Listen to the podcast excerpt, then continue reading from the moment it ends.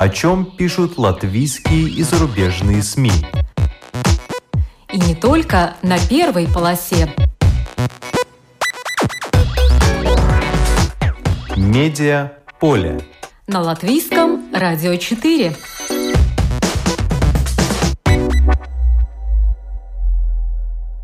Здравствуйте! Вас приветствует Марина Ковалева в эфире программа «Медиаполе». Перевести стрелки. Журналистское расследование портала «Рус ЛВ». Журналисты Диана Чучкова и Ольга Петрова изучили архивные документы и разыскали свидетелей, стремясь выяснить, что привело к самой крупной трагедии на железной дороге в Латвии. 45 лет назад на станции Югла скорый поезд, который шел из Ленинграда в Ригу, столкнулся с двумя локомотивами. Тогда погибли 46 человек – Диана Чучкова и Ольга Петрова расскажут нам подробности этой катастрофы, а также о том, что делают сейчас на латвийской железной дороге для повышения безопасности. В начале программы, по традиции, краткий обзор некоторых других публикаций.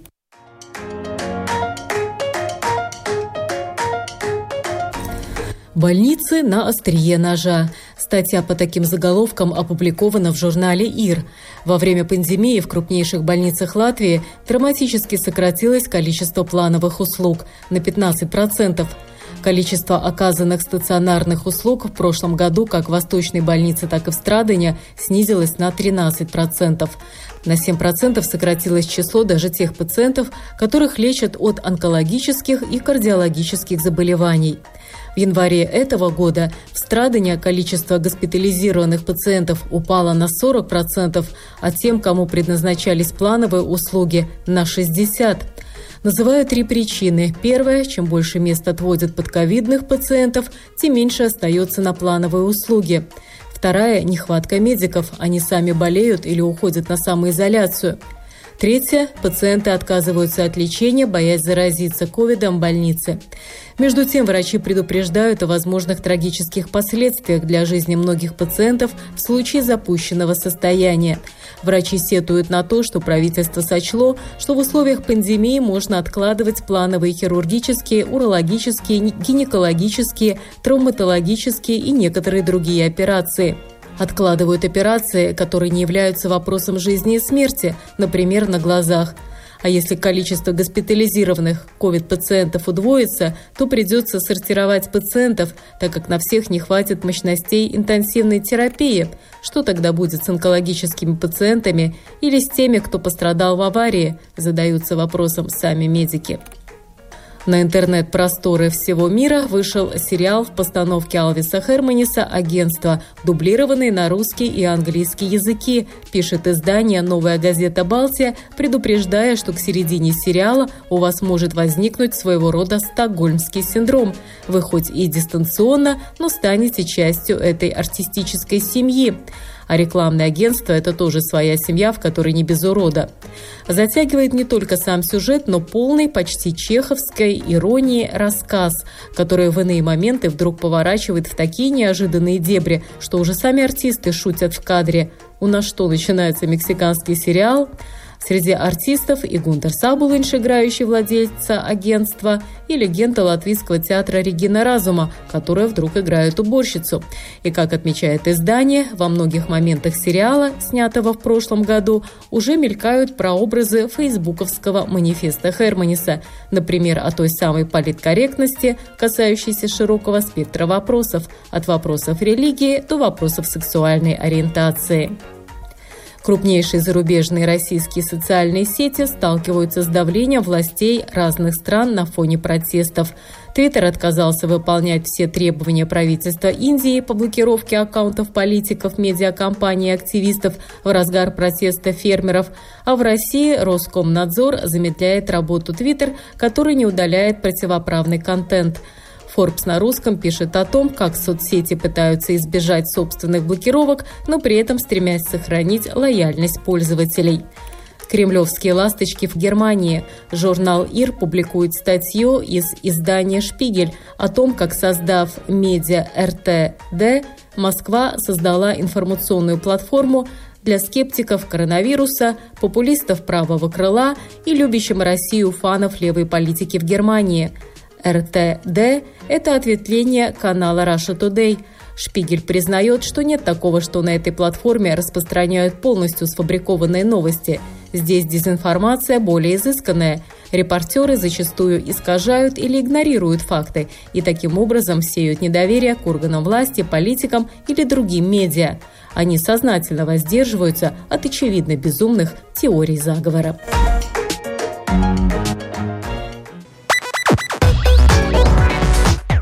Медиа поле на латвийском радио 4.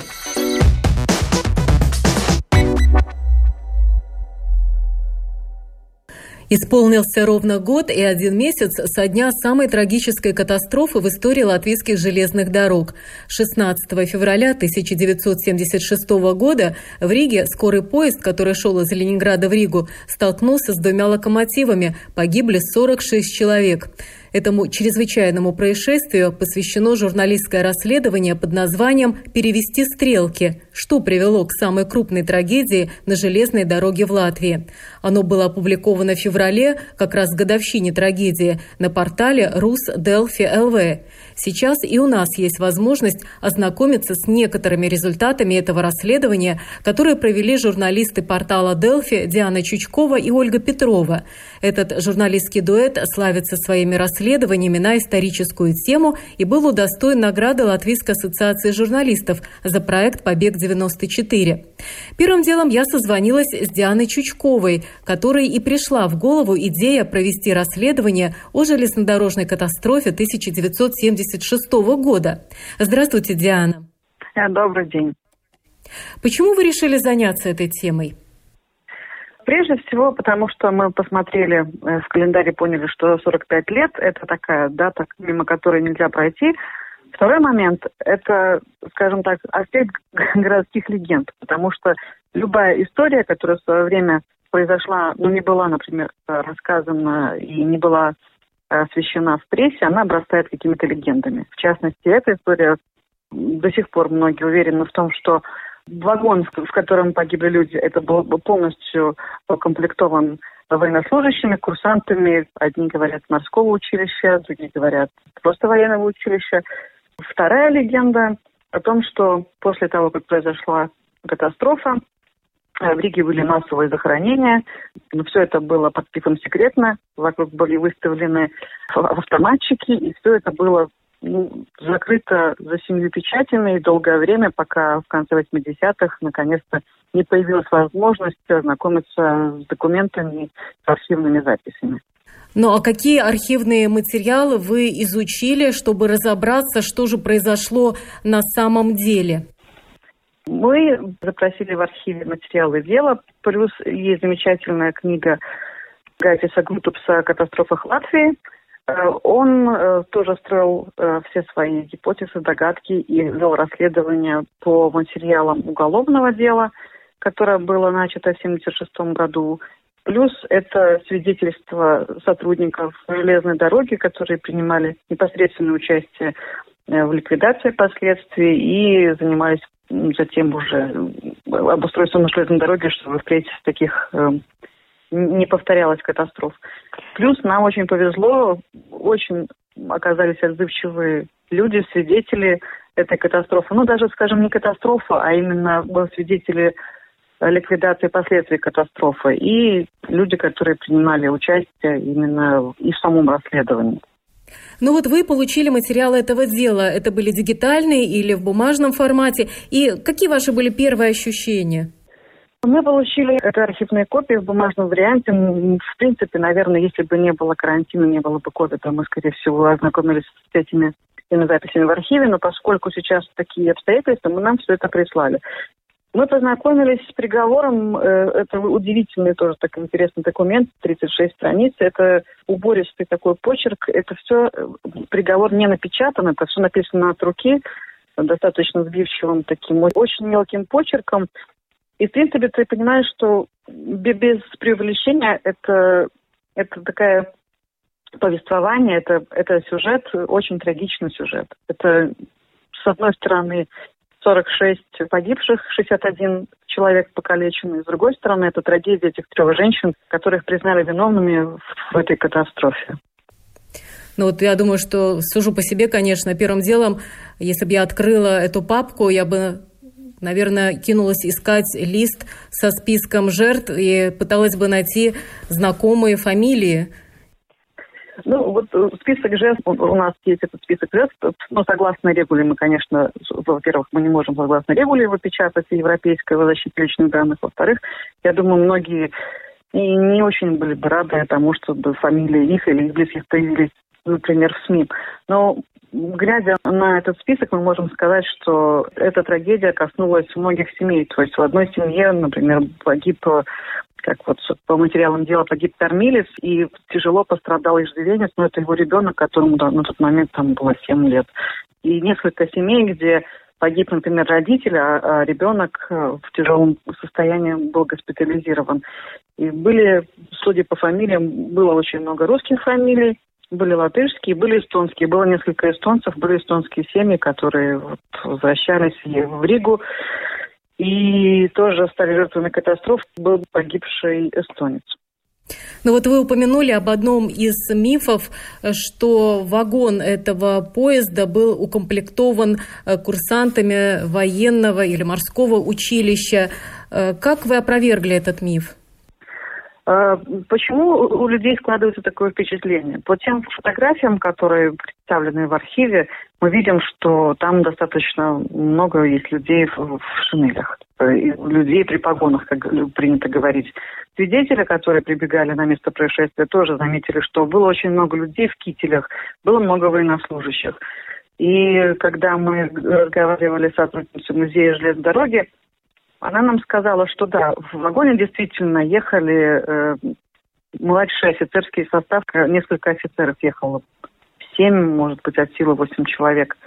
Но судя по тем документам, которые есть в архиве, э, они даже, они не были из одной военной части, они не были из одного училища. Даже год, если бы там как курсанты плюс-минус, там года бы, наверное, совпадали, эти годы не совпадали.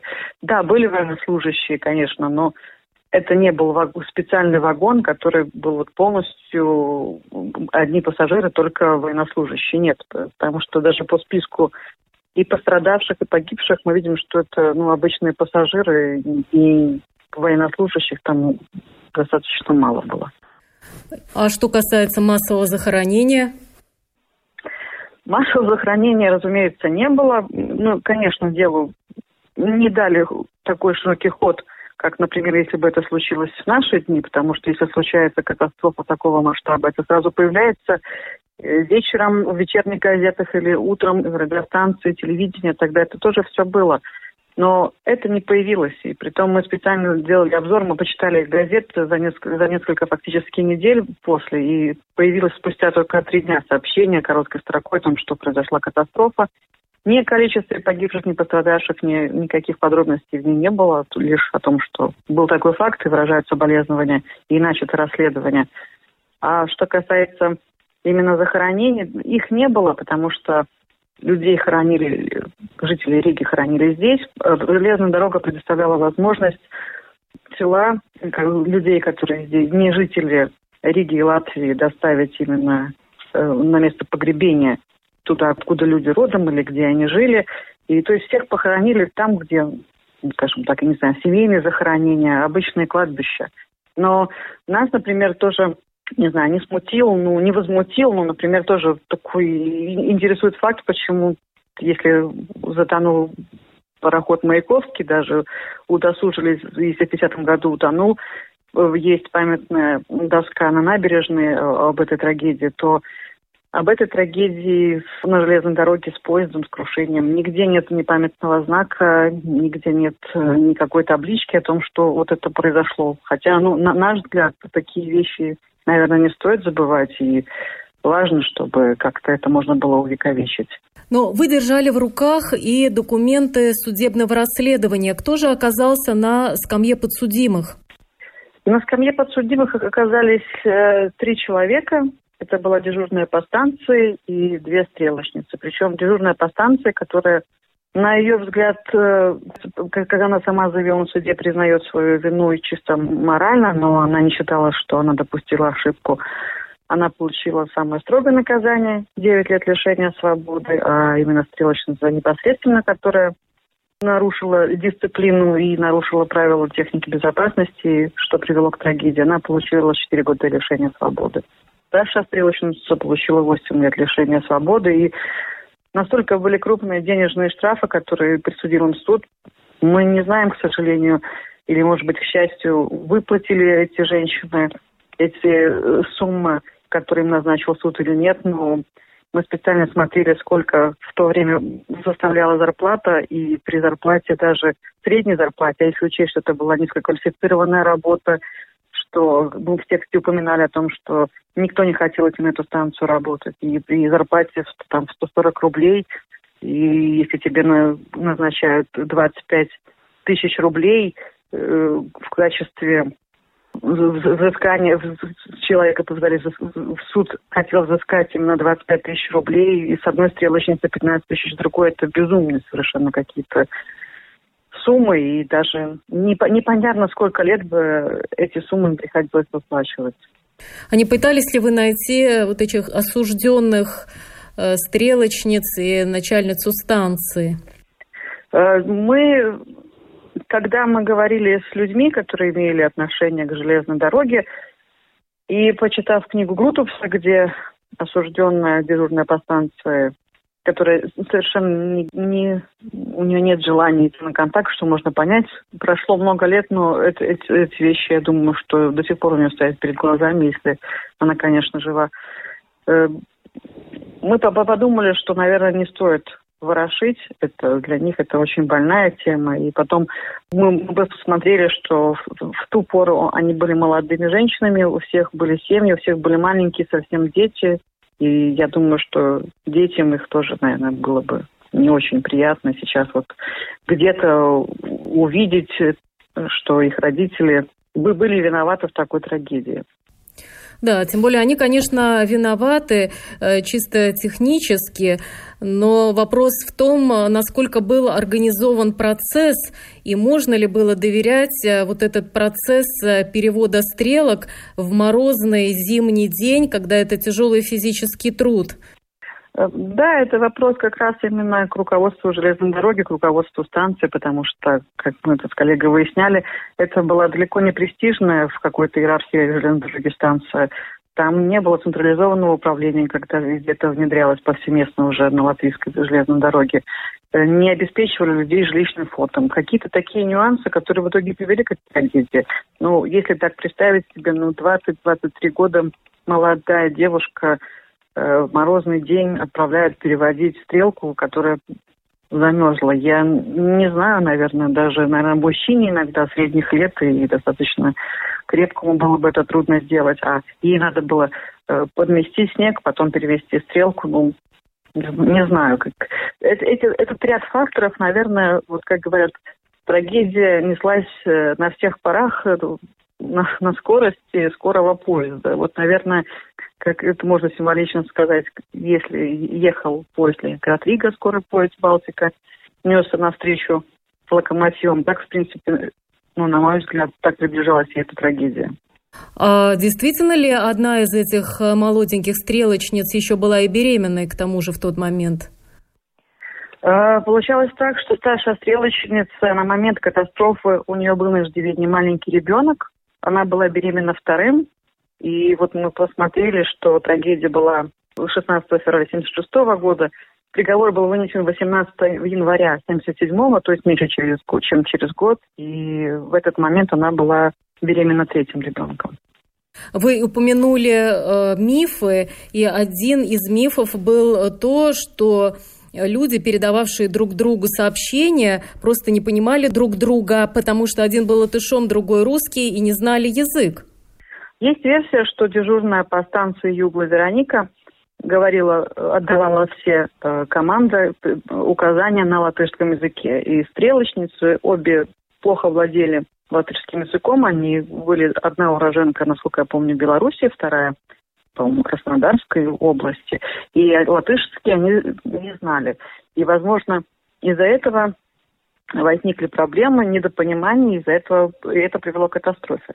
Но нам удалось найти прокурора, который пожелал остаться анонимным и на правах анонимности сказал, что он расследовал дело буквально вот с первых минут, как он приехал на место происшествия. И эта версия о том, что был некий языковой барьер, для него э, нова, и для него это, скажем так, стало сюрпризом, поскольку никогда об этом не говорилось. Но с другой стороны, дежурная по станции рассказала об этой версии чуть позже, и, может быть, в то время эту версию в 76 году просто это, это как-то мимо ушей прошло, или не хотели слышать, или не услышали. Это тоже остается загадкой. Но вот как, как версия, да, это, это тоже существует.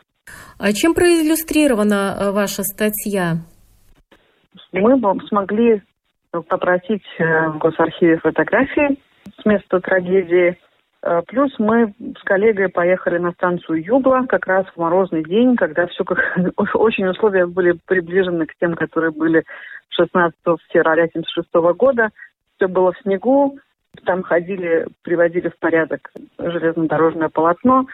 Мы посмотрели оба переезда и на улице Маркалнес, и на улице Балтезер. Мы специально их э, пошли, запечатлели. Мы ходили, посмотрели этот изгиб железной дороги, когда, если поезд переезжает железнодорожный мост и оказывается на этом берегу уже возле Югла, мы, так интересно, мы, мы пытались представить, что если бы мы, мы были пассажирами этого поезда Ленинград-Рига, вот что бы мы увидели, когда мы въехали в Ригу, нам бы предстали эти с левой стороны эти красивые многоэтажные дома на берегу канала, чтобы мы, чтобы мы видели по мере продвижения, как бы все происходило. И, в принципе, мы обследовали всю эту станцию, посмотрели своими глазами, попытались представить, как это. И, ну, и, и все, все эти фотографии, что мы там увидели, ну, не скажу, что мы увидели там много, потому что сейчас железнодорожное сообщение у нас не такое активное, как раньше. За, за полтора часа, которым мы там были, прошел всего лишь один поезд. Вот. Но, тем не менее, мы попытались на себя немного примерить, вот, скажем так, роль пассажиров поезда Ленинград-Рига.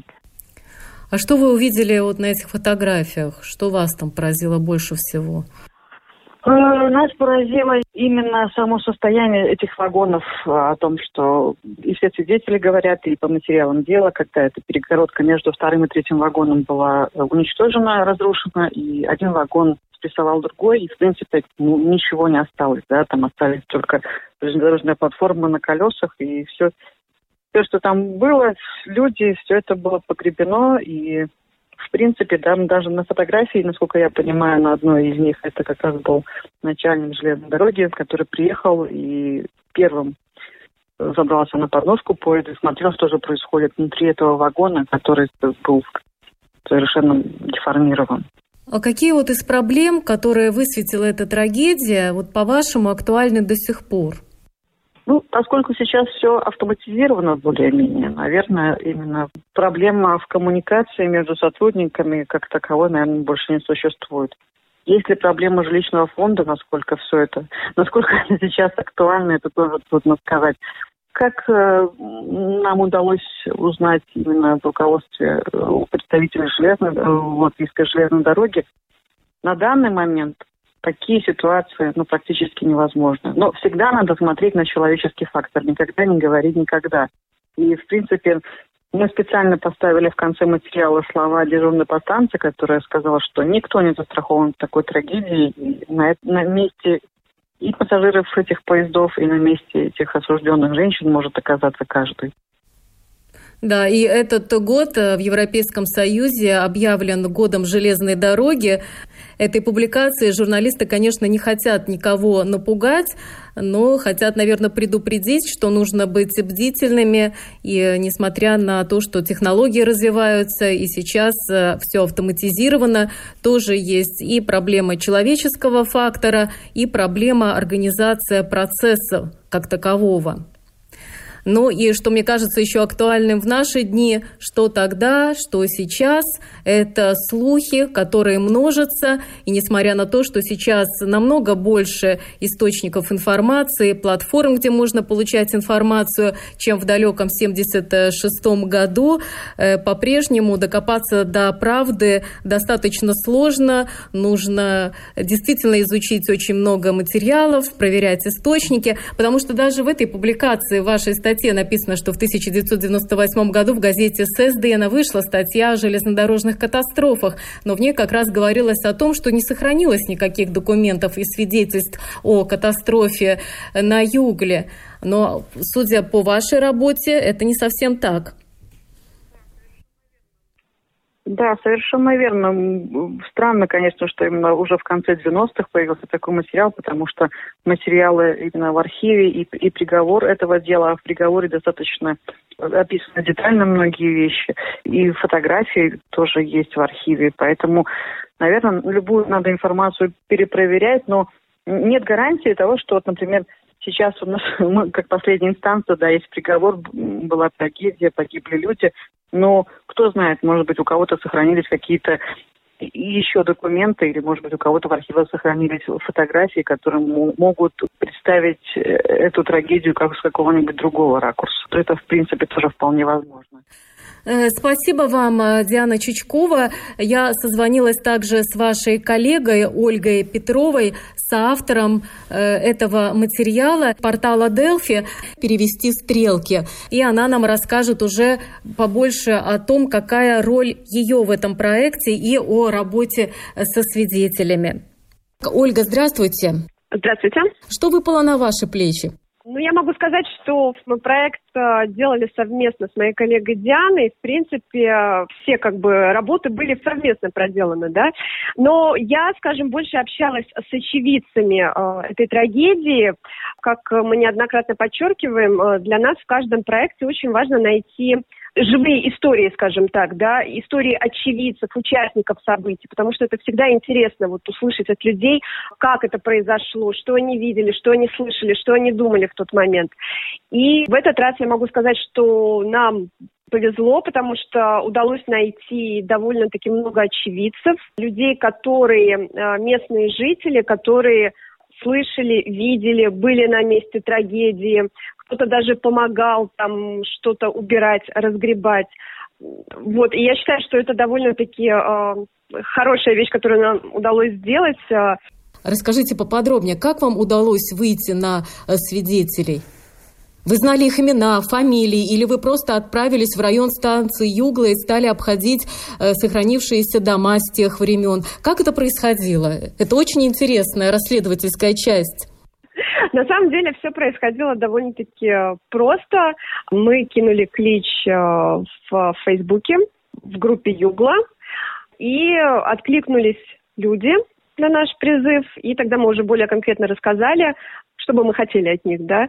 И э, нужно сказать большое спасибо жителям, которые действительно откликнулись, потому что, услышав, что мы хотим узнать, отказались разговаривать, наверное, один человек или два. Все остальные, в принципе, рассказали нам то, что мы хотели услышать, и поэтому я хочу сказать большое спасибо им. А сколько всего человек откликнулось? Ну, мне сейчас так трудно сказать на скидку, ну, может быть, э, человек восемь, наверное.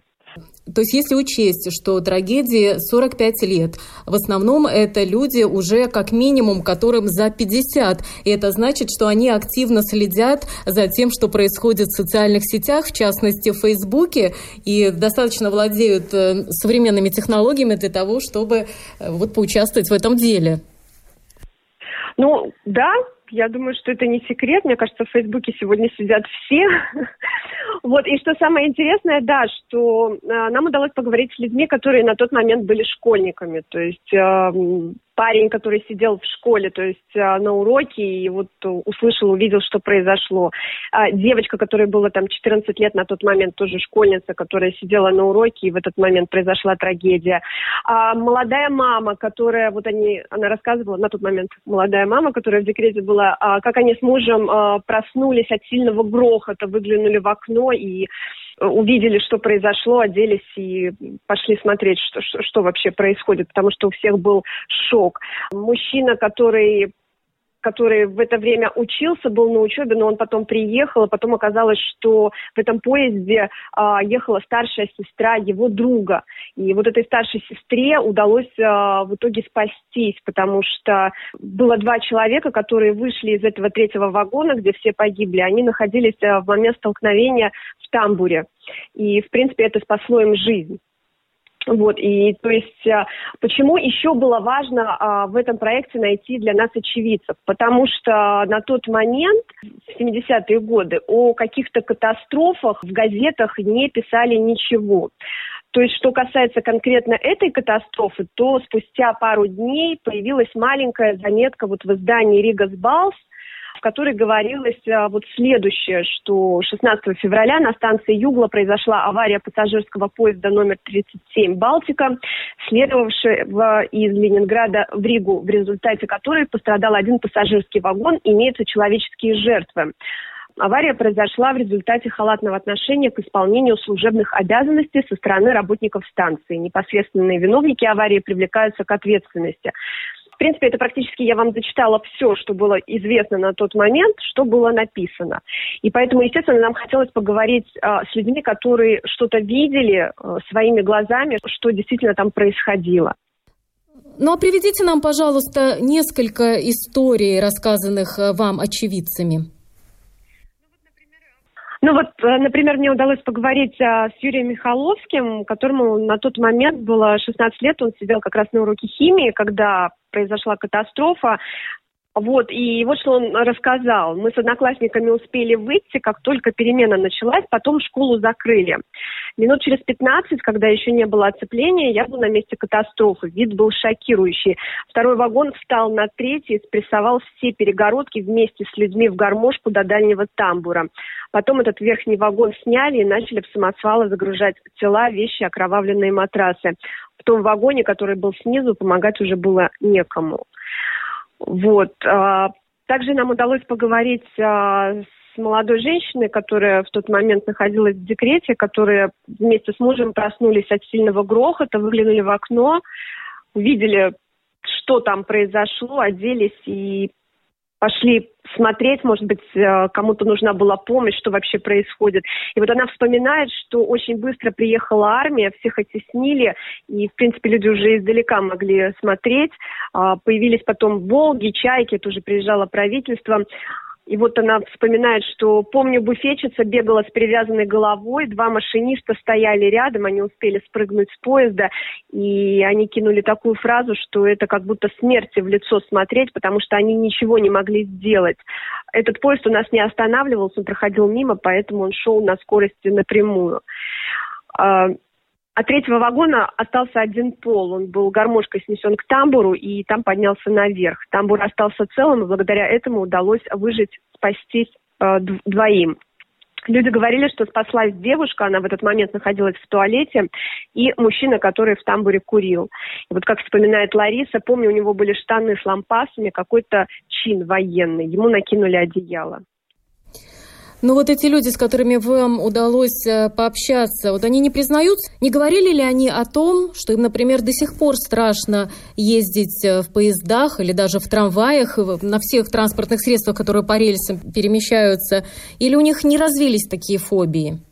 Да, вот, кстати, я каждому, с кем разговаривала, задавала именно такой вопрос, не было ли им потом э, страшно ездить, э, потому что одна из женщин, с которой мы разговаривали, для нее этот поезд, он, в принципе, был как родной, потому что она на нем ездила очень часто к своим родственникам в Ленинград.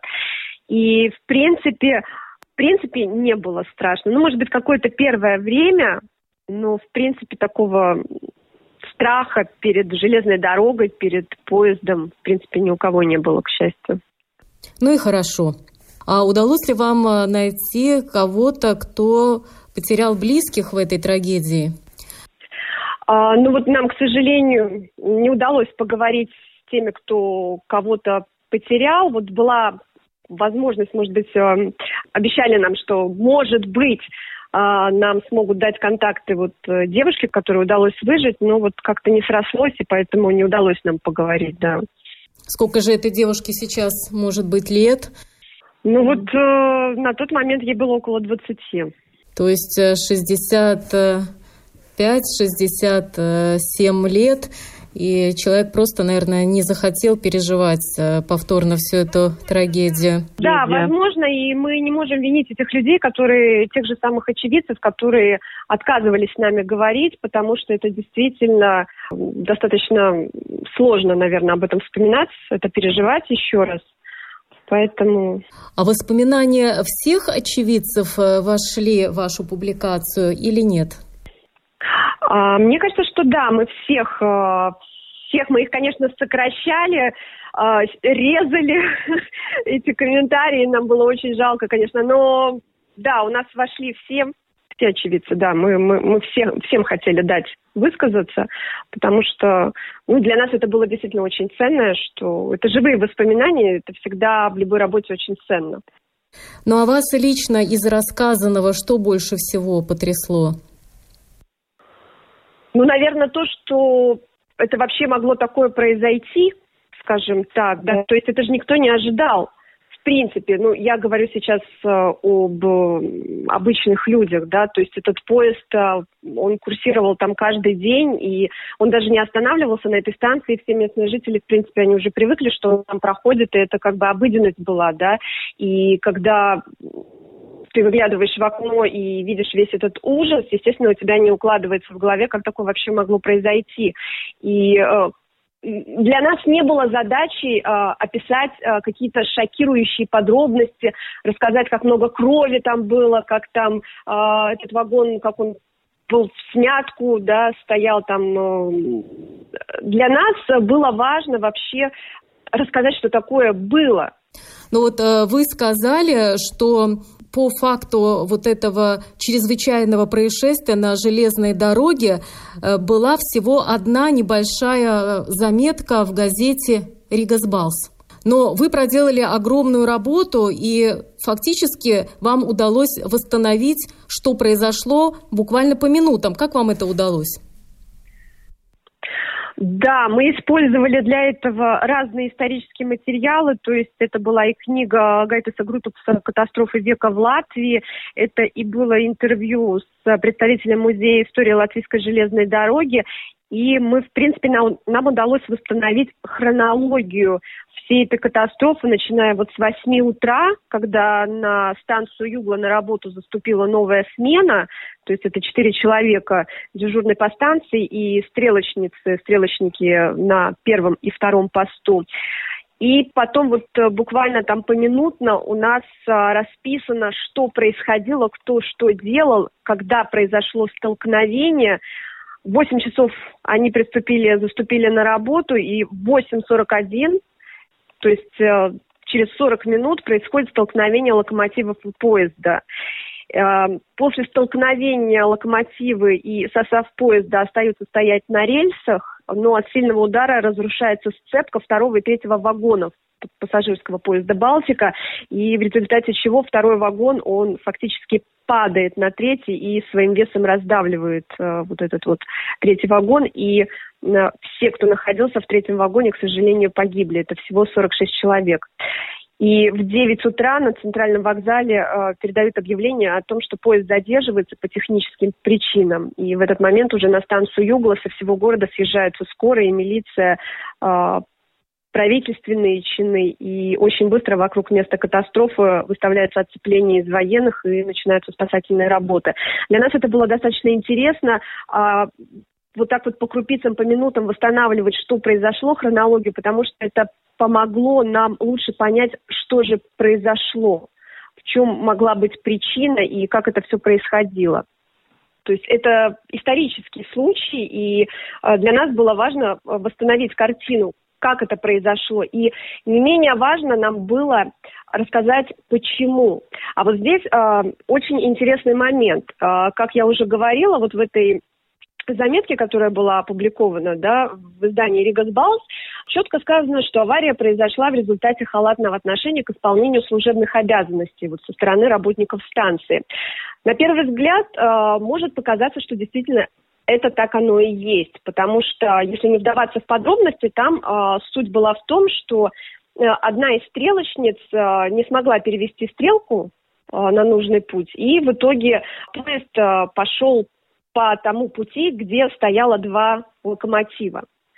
Вот. Но общаясь, скажем так, с представителями Музея истории Латвийской железной дороги, читая вот какие-то исторические еще свидетельства, я имею в виду вот э, книга Гайтеса Грутупса «Катастрофы века в Латвии», мы поняли, что к катастрофе, в принципе, привел целый ряд факторов.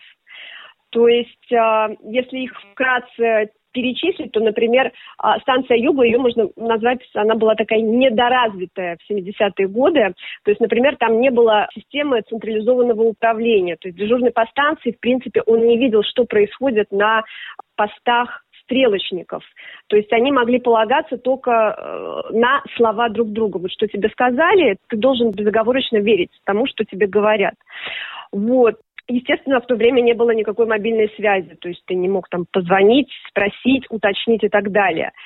Еще был такой специфический фактор, как э, том месте изгиб э, железной дороги перед станцией идет. То есть если бы дорога была прямая, то, в принципе, машинист вот этого пассажирского поезда «Балтика», он уже за километр-полтора увидел бы, что у них на путях стоят два локомотива. Но так как там был изгиб, то они эти локомотивы увидели только за 200 метров до столкновения. То есть там уже, они, конечно, применили экстренное торможение, но там уже было очевидно, что столкновения не избежать. А, там имелись также проблемы не только технического рода, но также проблемы с комплектацией штата, низкой квалификацией работников, дисциплиной. А, туда, в принципе, мало кто хотел идти работать на эту станцию, и, соответственно, там вот, вот такие еще человеческий фактор, так сказать играл свою роль. Да, сейчас, спустя 45 лет, э, можно обратить внимание на какие-то проблемы, которые на самом деле актуальны до сих пор. Ну, начнем с того, что вы уже упомянули, это текучка кадров, э, низкооплачиваемая работа, и хотя она такая важная, но кадры, люди там менялись и не задерживались э, надолго. Это одна из проблем.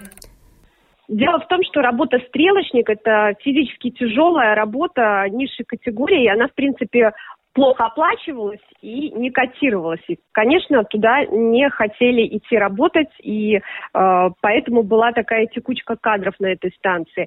Плюс э, особенность этой станции была еще в том, что работникам э, станции Югла не выдавали квартиры. И, соответственно, это тоже не мотивировало людей идти работать на эту станцию.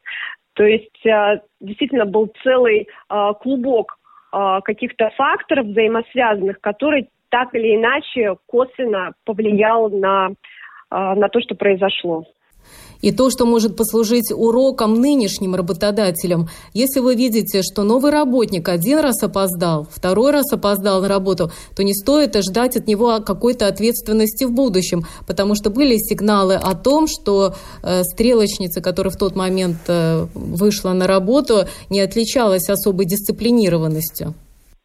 Да, были и такие проблемы судя по историческим сведениям, с которыми мы ознакомились. Но, как я говорю, э, да, была большая текучка, не было большого стажа, соответственно, из-за этого, да, и была слабая дисциплина на этой станции. И плюс э, интересный еще такой момент, что стрелочницы, о которых мы говорим, которые находились на этом втором посту, а, это, в принципе, молодые девушки. Одной 20, другой 23. И э, работа стрелочницы, э, стрелочника, я еще раз хочу подчеркнуть, что она физически тяжелая. То есть девушка просто физически не смогла перевести эту стрелку вручную, которая еще и замерзла. Ну и плюс э, халатно отнеслась э, к инструкции. Получается, вот еще одна проблема, которая сейчас широко обсуждается в обществе, это гендерное равноправие. Женщины хотят э, работать на тех же местах, что и мужчины, но не всегда действительно физически под силу эта работа. Конечно, э, технологии идут вперед, но все-таки есть э, особенность организма женщины и мужчины, и все-таки не любую профессию женщина, видимо, может э, выполнять. Видимо, да, но я думаю, что тут э, скорее речь, наверное, не столько о гендерном каком-то равноправии, хотя, безусловно, тоже идет, да, сколько о, о том, что станция не была технически оснащена. То есть, если бы там были э, вот этот вот пульт централизованный, где дежурный по станции все видит, да, если была какая-то автоматика и так далее, то, естественно, это все бы облегчило работу. Потому что вот э, с момента вот прошло, с момента этой трагической аварии прошло уже почти полвека, и мы разговаривали, вот просили э, дать комментарий э, железную дорогу, что же у нас изменилось э, с того момента, да, и с тех пор как бы был достаточно, естественно, развились технологии, и плюс был сделан, как нам сообщили, значительный вклад э, именно в профессиональный рост работников железной дороги. Вот. И то есть они внимание уделяют достаточно большое вот именно профессиональному росту работников железной дороги, потому что это связано с безопасностью. На тот момент, э, видимо, такого не было. Вот э, только что вы упомянули о том, что Латвийская железная дорога сейчас делает для повышения уровня профессионализма кадрового состава. А что делается сейчас для модернизации инфраструктуры? Угу. А, как нам сообщили на железной дороге, вот в течение последних лет, благодаря в том числе привлечению э, средств из еврофондов, были реализованы работы по э, модернизации именно железнодорожной инфраструктуры, то есть происходит замена стрелочных переводов, укладка длинных э, рельсов, э, улучшена безопасность на переездах и переходах, также создана система видеонаблюдения, в результате чего также повышается безопасность железной дороги. А вот этих постов стрелочников э, на улицах Марклнес и Балтезера больше нет. И все процессы уже автоматизированы, что также повышает безопасность. То есть исключает человеческий фактор, ошибку. Технологии приходят на помощь человеку. Будем надеяться, что они не подведут. Желаем вам безопасных поездок, на каком бы виде транспорта вы не передвигались в этот Европейский год железных дорог. Спасибо Ольге Петровой и Диане Чучковой, авторам журналистского расследования «Перевести стрелки», опубликованного на портале Росделфи ЛВ к 45-летию самой трагической железнодорожной катастрофы в истории Латвии. Программу подготовила и провела Марина Ковалева. Спасибо за внимание. о чем пишут латвийские и зарубежные СМИ. И не только на первой полосе. Медиа поле. На латвийском радио 4.